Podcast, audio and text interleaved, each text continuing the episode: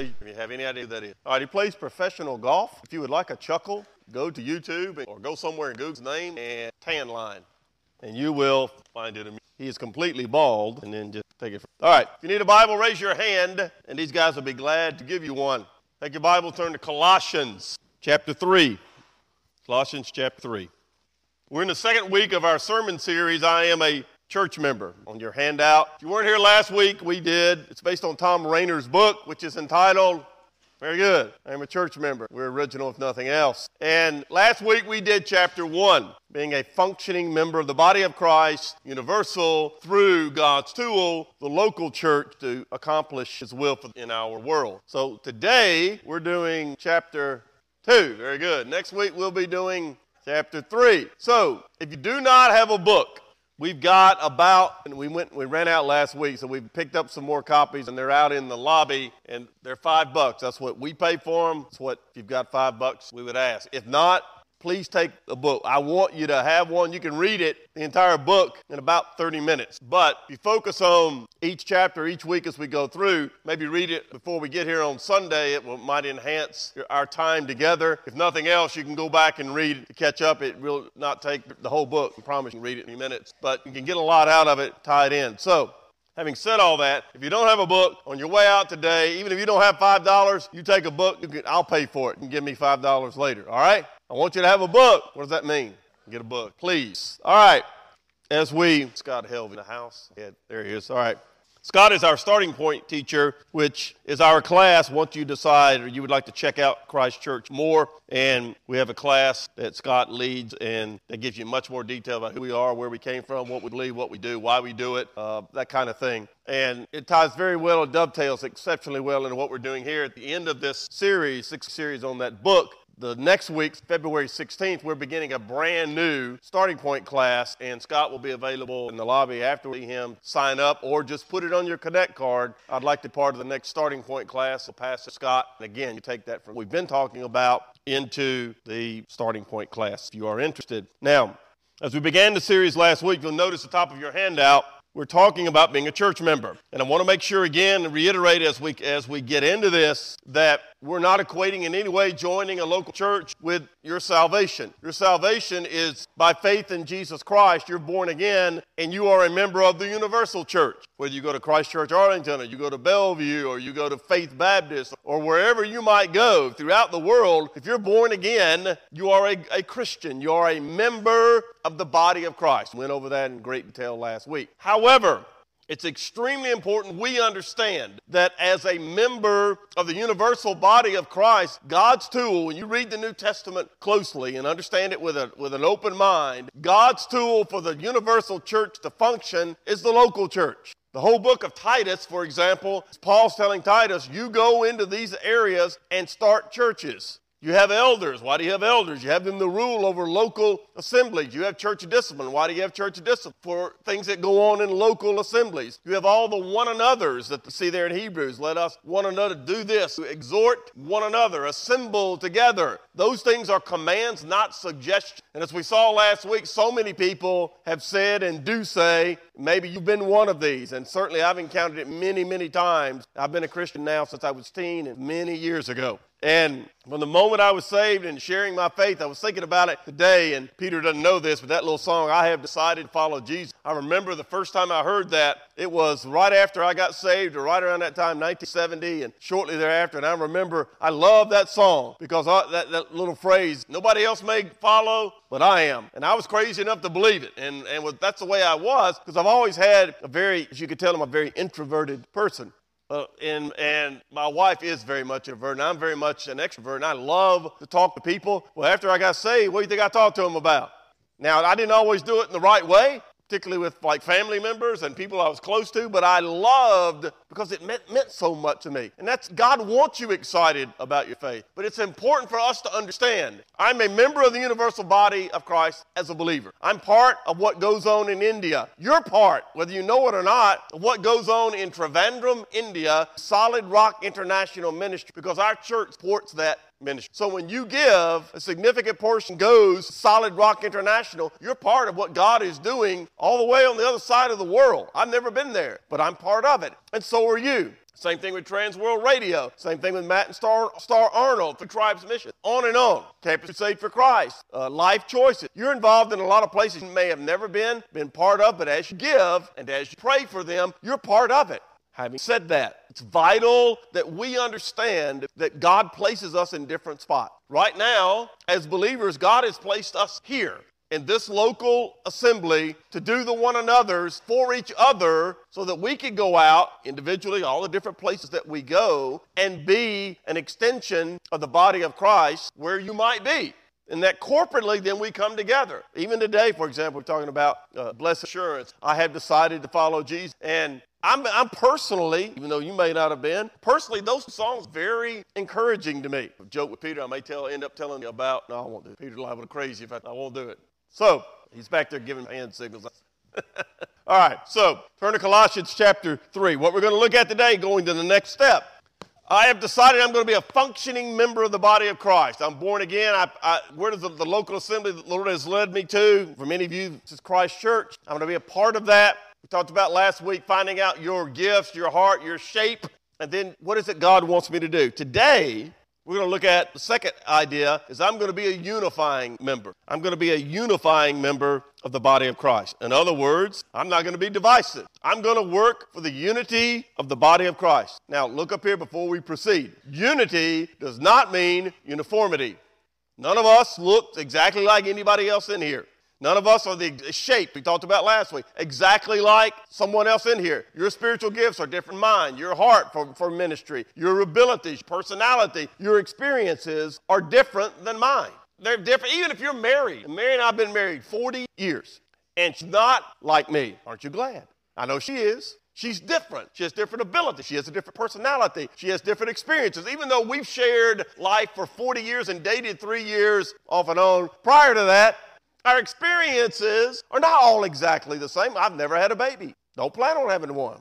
She's had three of them. Now, I was there. Yesterday was my uh, middle child's birthday, and I texted, he's out of town, so I texted, and I said, well, I vividly remember the day you were born. I was sound asleep, and the father's waiting at the Baptist hospital born. It was 5.30 in the morning, and Mary's water broke, and I said, what do I do? He says, you get in the car, stupid. We're going to the hospital. And we got to the hospital. I went in the room. They had a nice little couch there. I said, Well, I'll sit down here for a few minutes. And man, I can sleep anytime, anywhere. And I was gone.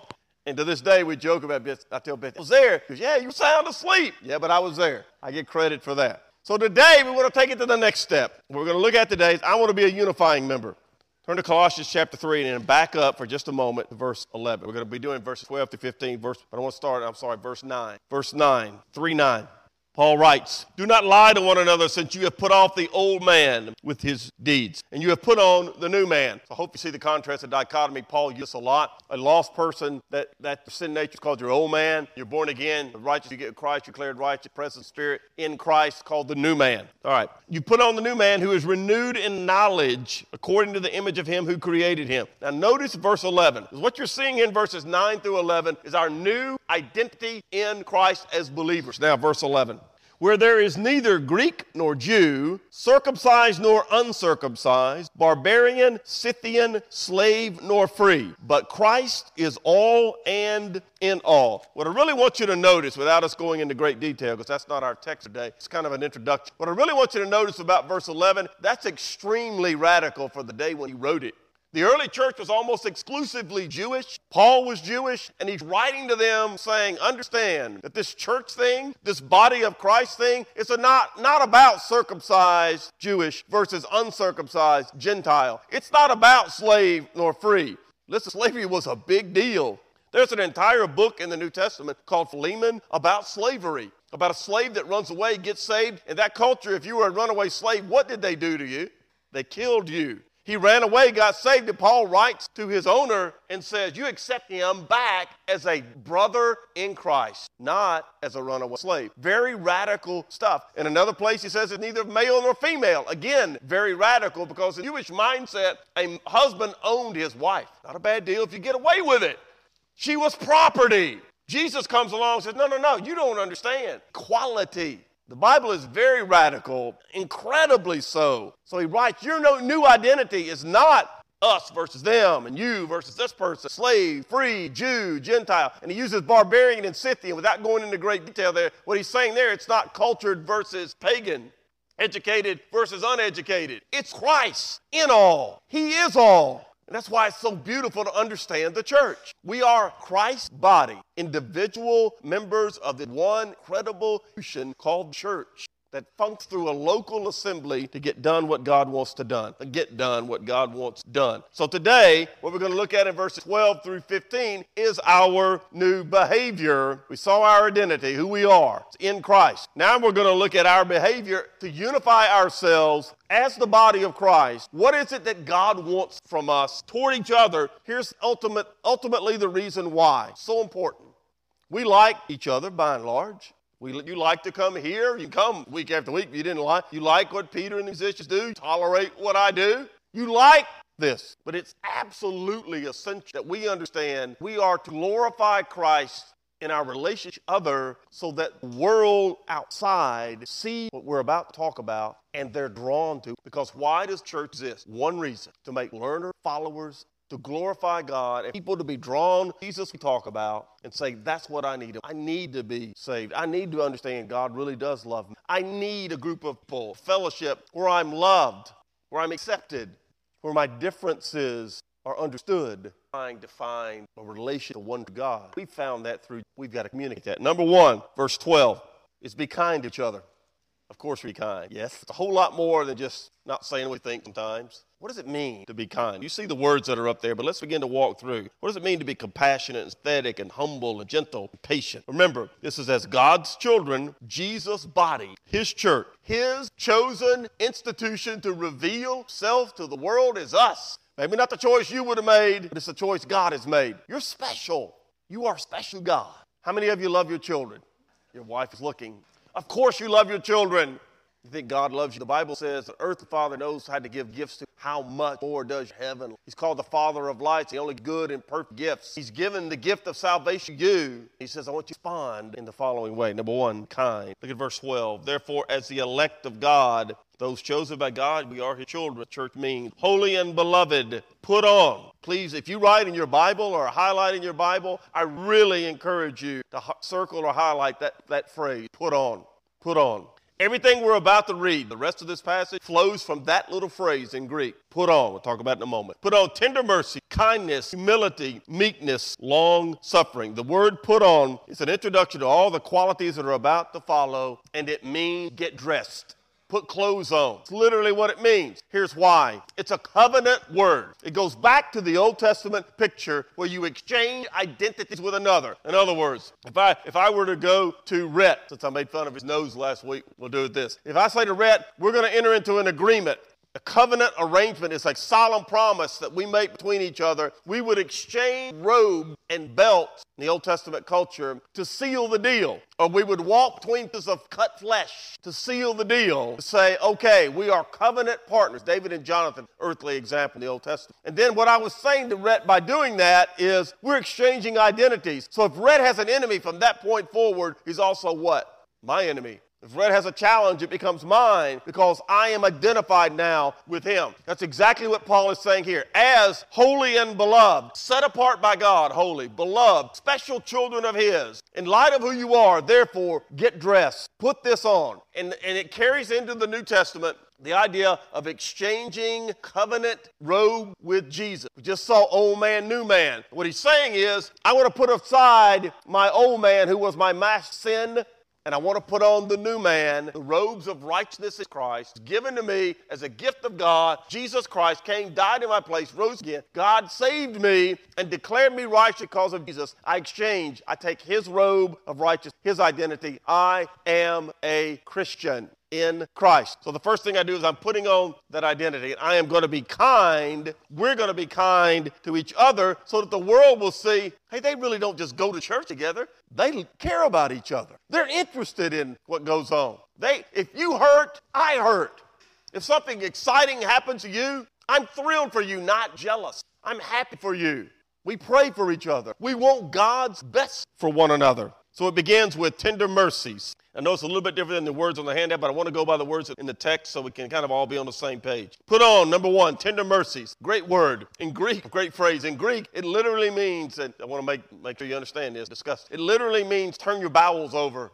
Because to the Greeks, center of emotions, we talk, we talk about the heart they talked about the bowel, the, the center of your being is what they meant by that. And the idea was, what he's saying here in Greek, is put on deep, gut level, tender passion for each other. Not that we just go to church together because we like the music. Not just because it's convenient, it's in my little community. Not just because we enjoy being here. Hopefully you do, and that's great. But beyond that, is that I genuinely, on a deep, gut felt level, I care about you and you care about me. You care about the person sitting at the end of your row, even if you don't know them. I'm always struck, and I do a lot of funerals, and I'm always struck when I do funerals that I wished I knew that person better.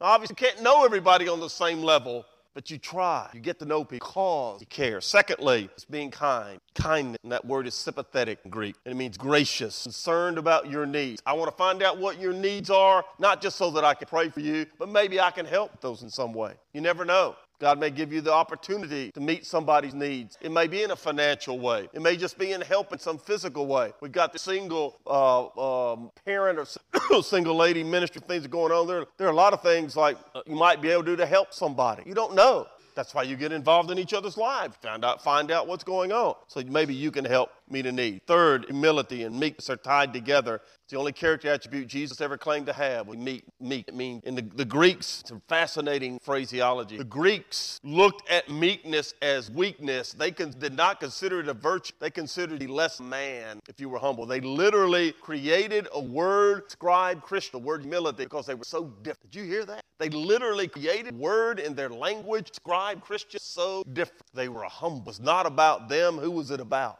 The other person. It's the only character attribute claimed I have. I am low in heart. It means strength, possess, control.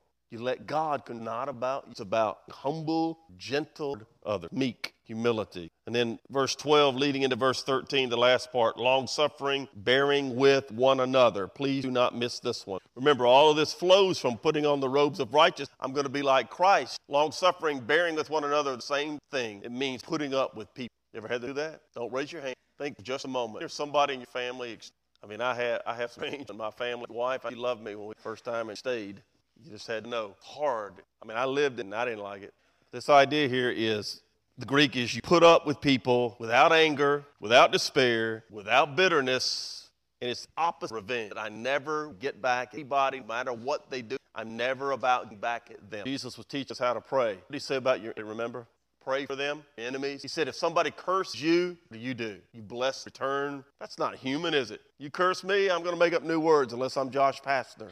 I'm going to come back with our APR is perfect. And they're all going, what's an APR? Anybody know what that is? Which is pretty exciting that their APR is perfect, but they're kind of like, that might have been something I would have said in high school. It's all right, I got a 4.0. Where you going? You be working for me one day, dude. Normally, what we're going to do is we're going to come back at you and say, well, you're a, or you'll get yours. Don't worry about it. This is a beautiful picture. He said, Put this on. This is what you wear. These are your clothes. This is what people need to see. How we, within the body, in the local assembly, how we treat each other so that the world will be drawn to that. That no matter how many times I get stabbed in the back, I still love. Doesn't mean I like it. Doesn't mean I say, well, please do it again.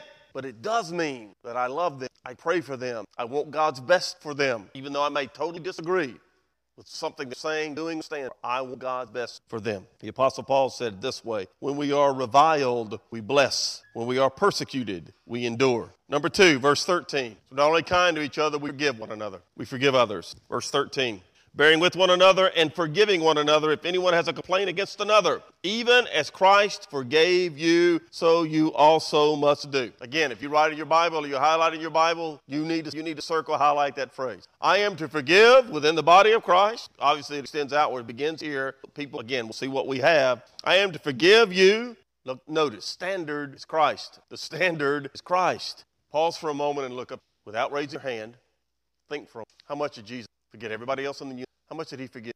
I love to dwell on that. It reminds me how for what I am, all that I've done. Jesus died on the cross. He paid my debt, and I had a debt. I never he paid it. Paid it full. Debt full. It is I love the picture Testament Micah that God casts it into the sea. remember no more. Corrie ten Boom was talking about that verse. If you don't know who Corrie ten Boom is, you get her book, an old book called The Hiding Place, and read it. You think you think you ever suffered for the lady's book? Oh, challenge, German concentration. She was leading Nazi sister die. Incredible. Anyway, she talked about Corrie ten Boom. You can't remember that at me after. That's called The Hiding Place. She was talking about that verse in Micah, and she said this: God casts sins into sea, remembers no more. Casts them, and He puts up a no fishing because that's who God. No fishing. It's forgiven. You're born again. You're my child. Now I'm not perfect. You're not perfect. I've been saved first. I, I make a regular basis, forgiven in Christ, but my Father's acknowledge, deal with, so that I can be every relationship with Him. A relationship. We have to forgive each other. Stands Christ. Give the. In other words, you have the right not forgiving. Let me explain something. You do not. Let me tell you why this is so really hard for me.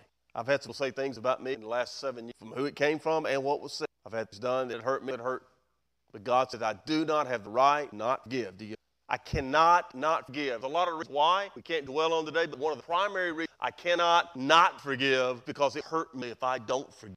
I will become bitter. When I become bitter, I am not for God because I'm self-absorbed. So if somebody hurts, the most important thing to do is give them. It doesn't like it. It means you give. If you don't forgive, Satan the victory. Thing you want.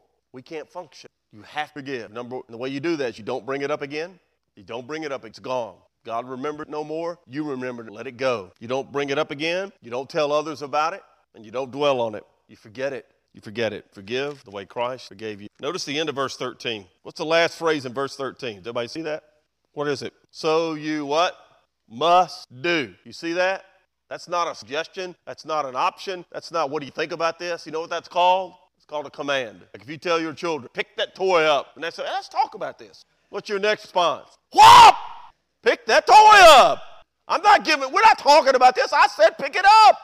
I had a little kid in a basketball game yesterday. He'd scored like 20 points. We were up 30 points. I said, do not shoot the ball again. He touched it about three seconds later. What did he do? I think he was channeling me when I he shot it because that's all he knows how to do. The ball's in his hand. You're supposed to shoot, right, Steve? If I have the ball, it's my turn. So I took him out of the game. In the middle of the game, they're running up and down the floor. I said, come here. I said, what does do not shoot mean? Do not shoot. I said, go over and sit down. In the middle of the game, I didn't call timeout or anything. I just told the ref he's out of the game. Do not shoot means do not shoot. So when God says, so you also must do, what does that mean? So you also must do. And if you don't forgive, guess what the Holy Spirit's going to do? Every time I, I, have really struggled, one person to take forgiving that's happened in my life, every time I start to pray, guess who the Holy Spirit reminds me of? Every time, who does he remind me of? That person. Why? Because I got to forgive. I got to let it go. I can't bring it up. I don't talk about it. Let it go. If this doesn't convict you, it convicts me. Because when I let it go to be what God wants to be. Third, number three, verse 14. We're not only kind to each other, we're not only to forgive, we are to love one another. 14. But notice the next phrase, really important. Above all these things, put on love, which is the bond of perfection.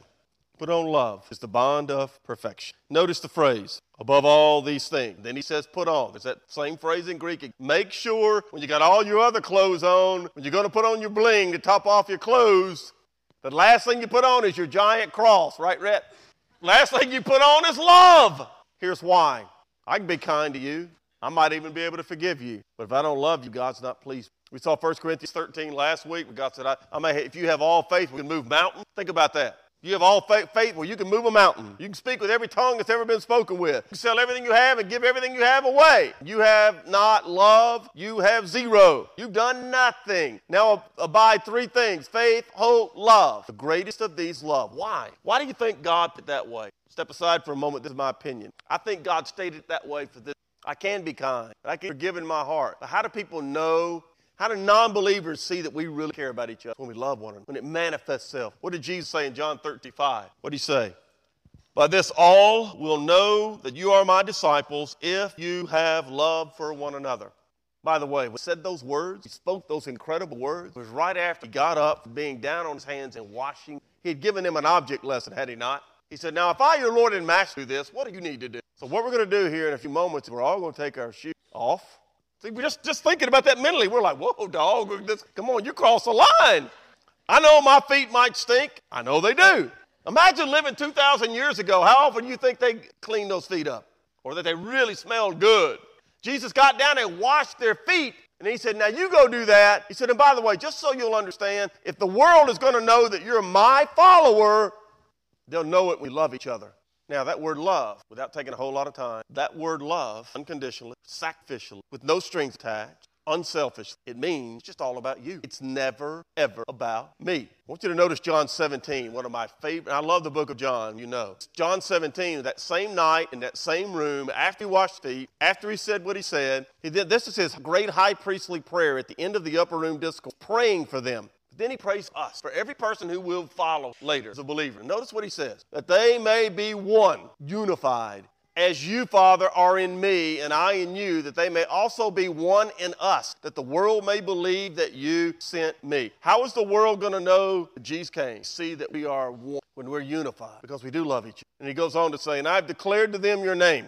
And I will declare it that the love with which you loved me may be in them and I in. You See, it's not human love. It's not natural love. It's not normal relationship, relational love like human beings. Christ-like love from God. I will never love my wife like I should until I love Jesus. Now, we've been married 40 years. We've had a great time.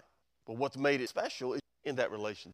Not just, you'll never be the parent you should can be. You love Jesus first. You'll never be the friend, never be the employer, you'll be the employee. You'll never be anything like can be until you love Jesus first, then love others the way he you love. Paul said to the Ephesians, I've heard of your faith in the Lord Jesus and your love for all the saints. I love that. For all the saints. Don't raise your hand. How many, how many of you have ever gone to church with somebody you don't like? How many of you go to church right now somebody you don't like? How many of you don't like me? I understand that.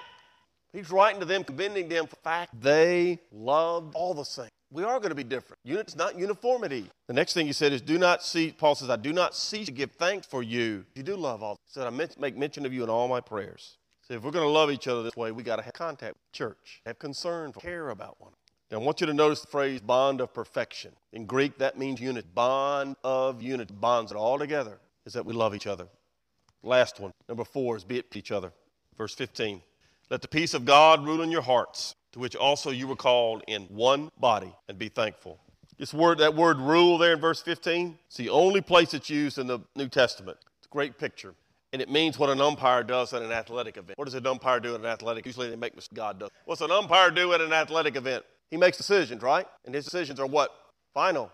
Here's what he's saying. What needs to rule and all that goes on in your church is what God says. Be at peace with each other. Let God rule in your heart individually and in your body corporately. The peace of God. Let that rule. Not something else, not anything else. Let the peace of God. Now, how do you do that? Quick things I want to mention. One is no gossip. Obviously, we could spend weeks on gossip. We'll probably do that at these, but I don't know. No gossip. James chapter 3 says this very, very strong. The tongue is a fire, a world of iniquity. The tongue is so set among the members that it defiles the whole body, and it sets on fire the course of nature, and it is set on fire by hell. It's powerful. Here's what James is saying. You want to tear a church up? Just let gossip run. We all we could give testimony after testimony after testimony of how we gossip hurt. We all could. And keep your mouth shut. If I got a problem with you, I need to, need to talk to somebody else about you. You ever done this one? And all you really wanted to do was what? You want to talk about him. No gossip. Stay away from it. And then the second thing, work at it. Work at it. Endeavoring, Ephesians 4 says, we're endeavoring to keep unity of the Spirit in the bond of peace. Unity of the Spirit, the bond of peace. All right, I want you to notice at the bottom of your outline the second pledge. And again, just relax. Nobody's going to come collect pledges in God, but I want it together. I'm a church member. I will seek to be a source of unity in my church. I know there are no perfect past staff or other church members, but neither am I. I will not be a source of gossip or dissension. One of the greatest contributions I can make is to do all I can in God's power to help church and unity for the sake of the gospel. Notice that last phrase, the sake of the gospel. You see, if you're born again, you die, where do you go? Go to heaven. Don't you think we encounter a lot of people are not born? There could be people in this room right now not the church. But we're about the gospel coming to know Christ. We do that by being kind to each other, giving, loving one, letting that rule. I'll tell you a quick story and then we're going to pray. It's a true story about a young man. He was a very lived a very wild life. Very wild. Life. He was involved in a lot of things that hurt other people, and they almost got him killed. One day he heard a preacher, and he, he was struck not by what the preacher said. He, the guy, he didn't believe what he had to say. He didn't really think it was that good. Struck by the man himself, the preacher. So he went to hear him again and again, and he got to know the preacher, and the preacher led him to Christ, and he got saved.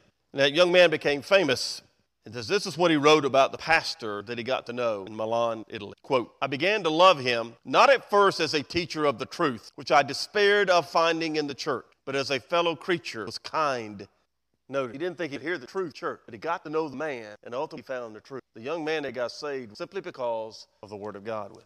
How many people you know, I don't need church because they've been hurt somewhere in the past at church? It's not for me. The only ones with God forever, paradise, and early on the rolls, mem- members of the, having said that, the local true which let people universal church, Jesus Christ forever.